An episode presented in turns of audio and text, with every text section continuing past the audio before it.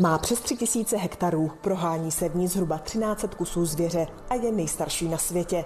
Lánská obora. Policisté z Národní centrály proti organizovanému zločinu dnes od časného rána zasahovali v budově lesní zprávy v Lánech, která spadá pod prezidentskou kancelář. Kancléř prezidenta Vratislav Minář loboval za to, aby ministerstvo spravedlnosti podalo stížnost pro porušení zákona v kauze lesní zprávy Lány.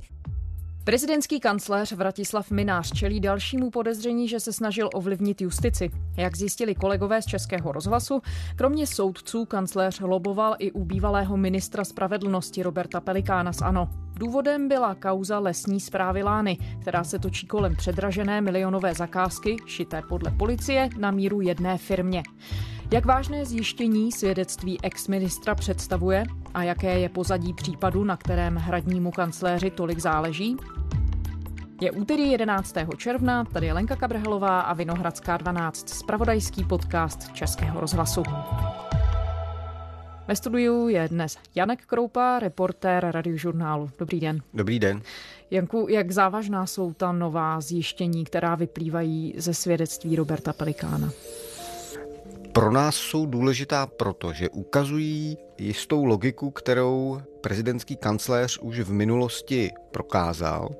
A ta logika je, jsem kancléř, mám tím vlastně nějaké privilegia. Jedním z těch privilegií je, že se se mnou baví lidé, kteří jsou významní a mají nějaký vliv.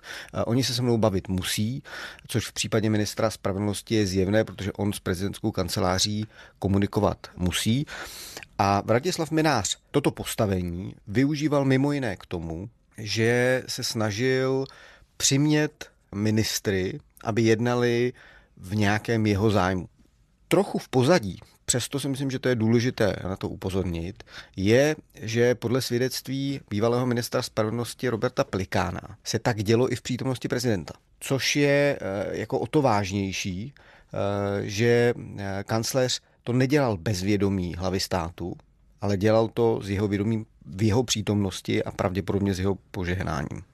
Když se podíváme na tu konkrétní kauzu lesní zprávy Lány, proč Vratislavu Minářovi záleželo právě na téhle záležitosti?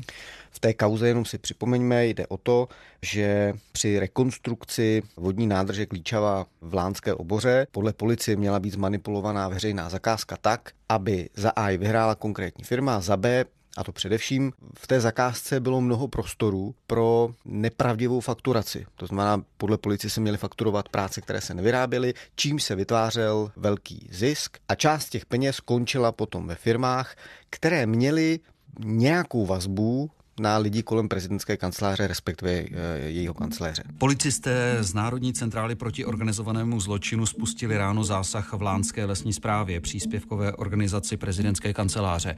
A v souvislosti s údajnou manipulací s veřejnými zakázkami kriminalisté zadrželi tři osoby. Policie obvinila dva ze tří lidí zadržených v souvislosti se zadáváním veřejných zakázek lesní správy Lány.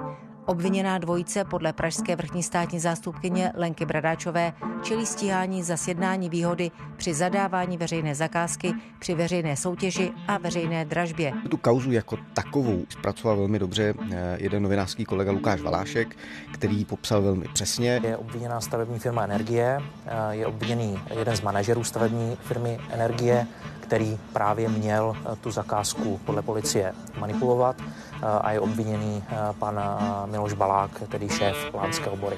Tam hraje roli klíčová osoba v lesní správě Lány a to je Miloš Balák, ředitel této zprávy.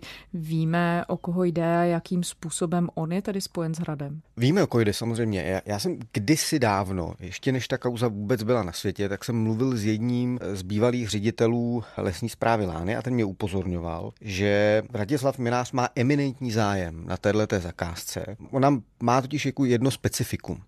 Totiž prezidentská kancelář má trochu speciální režim a tato klíčavská nádrž také, protože tam je pitná voda. Je to vlastně strategické místo a velmi těžko se kontroluje. Ono vůbec dostat se k té nádrži není úplně jednoduché, protože je vlastně uvnitř lánské obory.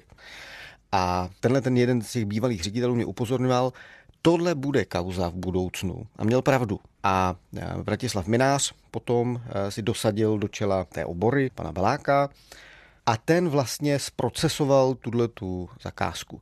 Jaký jsou mezi nimi detailní vztahy, je strašně těžko říct, ale prezidentská kancelář se chová tak, že ten člověk, přestože je stíhán momentálně, tak říká, no, my ctíme prezumci neviny a odvolávat ho nebudeme. A já říkám, že prezumce neviny je stejná u pana Baláka, tak u ostatního. Což ve své praxi znamená, že ten člověk má neustálou možnost s tou zakázkou nebo s jinými zakázkami pořád něco dělat. Je takový postup běžný? Inu, v situaci, kdy je stíhaný premiér, se dá říct, že bohužel ano, ale nebýval. Tohle to se dříve nedělo. Jak na tu kritiku, která se objevila už tehdy, když začalo vyšetřování policie, tak jak na to reagoval Hrad? No, Hrad celou dobu a to je vlastně zajímavá situace. Tady máme nejvyššího ústavního činitele, prezidenta, který má kancelář, pod kterou spadá tato příspěvková organizace Lány. A on vlastně reprezentuje stát na jedné straně. To znamená, očekává se, že bude projevovat nějaký elementární respekt vůči orgánům státní moci, neboli policii, státnímu zastupitelství a podobně. Oni ale od počátku veřejně říkají, že to považují za účelové stíhání, velmi se vůči němu ohrazují a dokonce teď se ukázalo, že prezidentský kancléř je ochoten jít tak daleko, že využívá svého postavení k tomu, aby torpédoval to vyšetřování. Asi tak posledního tři čtvrtě roku jsem byl ve funkci, tak při každé příležitosti se mnou pan kancléř tuhle kauzu se pokoušel nějak otevírat. Totiž tu stížnost může podat v podstatě kdokoliv, ale bude-li ji podávat kdokoliv, tak nemá dvě možnosti. Možnost číslo jedna. Nemá možnost jí dát do ruky přímo ministrovi, což je něco, co je jako vlastně podivná situace. To se mělo odehrát kdysi na chodbě, kde mu měl dát papír poté, co ministra Pelikána opakovaně na tu věc upozorňoval. Minister Pelikán podle svého svědectví se snažil prezidentské kanceláři a panu kancléři vysvětlit, že jeho možnost ingerovat do běžícího trestního řízení je limitně blížící se nule, ale má právě v rukou jeden institut a to je stížnost pro porušení zákona. A tak ho nutil, aby mu to dal písemně, eh, míněno prezidentského kancléře. Ono to bylo lepší, protože ve chvíli, kdy vás tlačí někdo a snaží se vás někam ovlivnit, no tak se mu to zpravidla nechce dávat písemně, protože v tu chvíli vlastně pořizujete sám proti sobě důkaz. Jenže kancléř Minář měl v této situaci pro strach uděláno a ten papír opravdu přinesl. Ten papír je zpracován právníkem stíhané osoby nebo stíhané instituce. A to je situace, která úplně běžná už není. Že vlastně představitel státní moci v prospěch nějakých trestně stíhaných a podezřelých entit podává stížnost pro porušení zákona. To je bod číslo jedna. Bod číslo dvě, a to je rovněž další věc a další možnost, kterou běžný občan prostě nemá, je potom ten jeho follow-up opakované dotazování, tak co s tím budete dělat? Tak jak se to vyvíjí? Jak to vypadá? Pan Minář se mě na to skutečně tázal opakovaně. A většinou to funguje tak, že když už někdo prostě vás s tímhle s tím jak si atakuje, tak tak se omezí na to, že vám takhle něco předá. Vy mu řeknete, že se na to teda nějak podíváte a, a tím to skončí. Ale tady to tedy bylo takové dosti úporné. No. A když vám to nevíde jednou, no tak on jde ještě za dalším ministrem. Z okolností je to v podstatě rok poté, protože jedna z těch stížností byla podaná začátkem října roku 2017, druhá byla podaná v půlce října 2018, tuším. Ty stížnosti se v zásadě neliší. Oni míří na jednu konkrétní věc a to je, oni míří na to, že soud v Rakovníku dával povolení k domovním prohlídkám, kde policie zjistila pro ně klíčové důkazy. Obhajoba moc dobře ví, že ve chvíli, kdy se podaří na téhle procesní věci, oni, oni napadají to, že ten soud byl místně nepříslušný. Policie argumentuje tím, že to není pravda, protože tam byly nějaké bydliště a podobně, čili to byl důvod, proč oni to nechali u tohoto soudu. Nicméně prostě ve chvíli, kdyby jim dal někdo za pravdu, tak policie nemůže použít vlastně korunní důkazy a ten případ by skončil ty stížnosti neargumentují proti tomu, že by se to, to nestalo, nebo že by to prostě bylo, bylo jinak. A zároveň, a to je, myslím, poměrně důležitý, ten kancléř prezidenta republiky ty stížnosti podává ve chvíli, kdy běží teprve řízení u policie. Neběží soud. Není žádné soudní rozhodnutí. Obvykle ty stížnosti pro porušení zákona ministři podávali proti soudním rozhodnutím. Ta stížnost ostatně musí být proti nějakému rozhodnutí. Oni ani nepočkali, až to projde systémem justice a bude nějaký výsledek, se kterým by mohli být buď nespokojeni nebo spokojeni. Oni se to snaží ovlivnit ve chvíli, kdy to ještě teprve běží. To je velmi jako nestandardní moment a já se nepamatuji, kdyby někdo něco takového dělal. V podstatě je to použito jako takový preventivní prostředek a ne jako dodatečný opravný prostředek. No, je to použitý jako prostředek, aby ten soud vůbec vlastně nemohl proběhnout. Aby policie nemohla použít některé důkazy, které má. A my jsme se nemohli dozvědět, co se tam vlastně stalo. Aby se to vůbec nedostalo do té fáze, že soudní, soudní řízení je, je veřejné, aby nebylo možné zjistit, co se tam vlastně stalo, aby ten soud vůbec vlastně nemohl rozhodovat pořádně. Proto si myslím, že to je případ jiný a v jistém smyslu vážnější než takové ty klasické stížnosti pro porušení zákona, kdy je někdo odsouzen a není s tím spokojen. Tak v té chvíli je to jaksi logické a dělá to řada lidí. Ale ve chvíli, kdy to řízení teprve běží, tak aby vám státní orgán říkal, my vůbec nechceme, aby tohle řízení běželo a děláme všechno pro to, abychom to zastavili a používá tenhle ten silový a, jak říkal minister Pelikán, byzantský prostředek, k tomu, aby vlastně někdo silou zasáhl do toho trestního řízení a řekl, milá policie, tyhle důkazy nemůžeš použít, no tak to je situace vážná. Janku, jak reaguje Hrad na tahle ta nejnovější odhalení? Prohlásili, že nebudou komentovat zhrzeného ministra. To je zatím do této chvíle jediné jejich stanovisko. Takže linie je, bývalý ministr Pelikán si s námi vyřizuje účty. Ano, eh, zapomněli na toho ministra druhého, kterému to podali eh, rovněž ministra Kněžínka, který nám sice na to oficiálně neodpověděl, nicméně ze dvou zdrojů víme, že ten příběh v jeho případě byl velmi podobný. I tam se kancléř Minář snažil vlastně zjišťovat, co se vlastně s tou stížností dělo. Janko, tohle celé rezonuje s tématem, respektive je to součást tématu, který momentálně žije velká část české společnosti a sice nezávislost justice.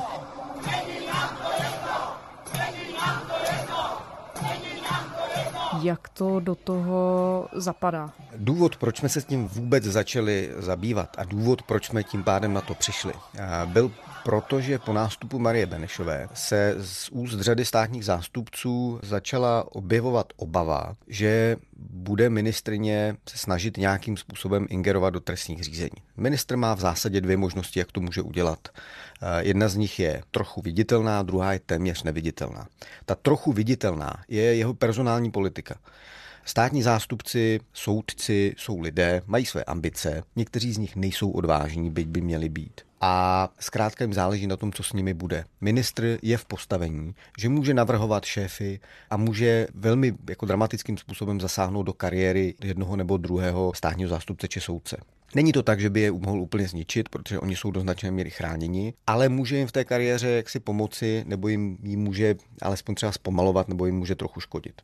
To je jedna věc, ale to je vidět. Eh, my budeme vědět, koho Marie Benešová navrhne, navrhne na šéfy soudů, my budeme vědět, jakým způsobem se postaví ke státním zástupcům. To je věc, kterou uvidíme způsob, který vlastně vůbec vidět není. A je to způsob velmi vážný a je to velmi silový prostředek, je právě stížnost pro porušení zákona. To ministr podává, státní zástupce, který ten případ dozoruje, se o té stížnosti vůbec nemusí dozvědět, protože on to nedává jemu, on to může dávat třeba soudu rovnou. A je to úplně mimo systém. Je to takový opravdu prostředek, který já jsem ministr, já teďka chci udělat tohle a, a tak to udělám. A když jsme začali mapovat, jak vlastně stížnosti pro porušení zákona vypadají, kdo je podává a jak dopadají, no tak jsme zjistili, že jaksi významným stěžovatelem je prezidentská kancelář. A to nám přišlo divné.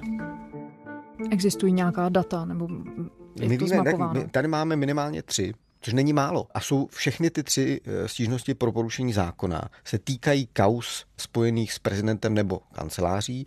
Dvě z nich jsou v kauze Lány, která směřuje k lidem blízkým kancléři Minářovi.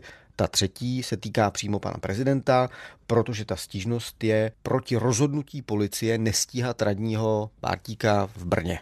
Opět, je to vlastně nestandardní věc protože to zase není stížnost proti soudnímu rozhodnutí, ale proti rozhodnutí policejního orgánu, že se někde nestal trestný čin.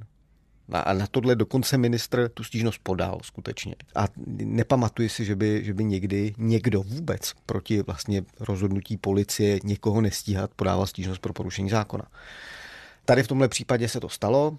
V případě Lán oba ministři vyhodnotili, že tu stížnost nepodají. No a my uvidíme, co udělá Marie Benešová.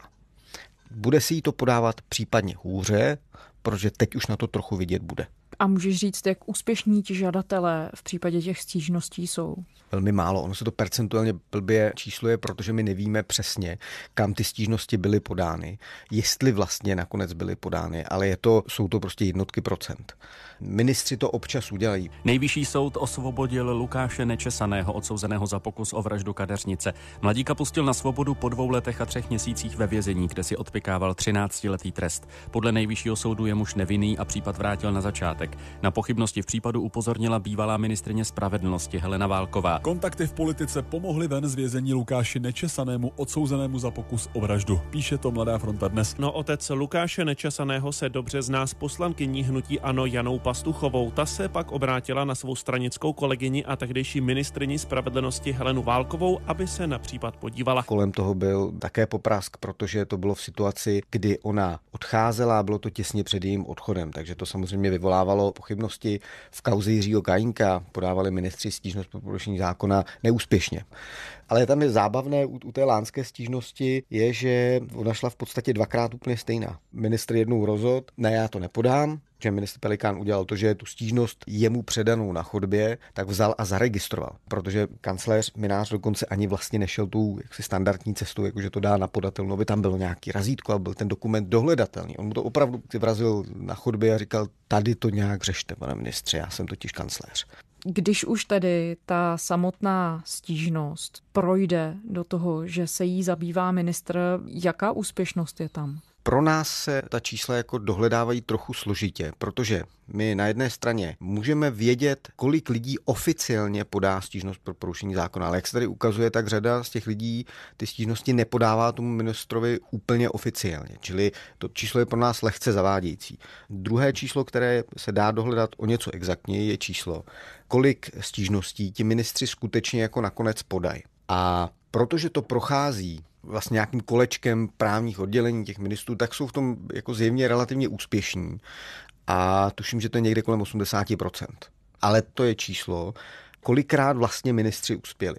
Ale my přesně nevíme, co to bylo, co to je za kauzy. To můžou být dopravní přestupky, to můžou být stížnosti proti jako dílčím třeba rozhodováním nějakých soudů o odposleších, o uvalní vazby třeba. My to nedokážeme spojit na konci s tím, jaký dopad to vlastně do toho trestního řízení jako takového mělo. To znamená, jako, co je vlastně úspěšnost. My neumíme říct. Ten ministr podal stížnost pro porušení zákona a ten člověk byl osvobozen. Takhle se to nedá spojit. Nicméně, kdybychom to brali perspektivou člověka, který si stěžuje, tak on, pakliže tato data se dají brát jako faktor důležitý, tak ten člověk ví, že v 80%, když už to dojde tak daleko, že ministr tu stížnost podá, tak většinou je mu vyhověno. Ano, eh, dá se říct ve většinovém případu, když už ministr tu stížnost dá, tak máte slušnou šanci, že, že ten soud tomu vyhoví.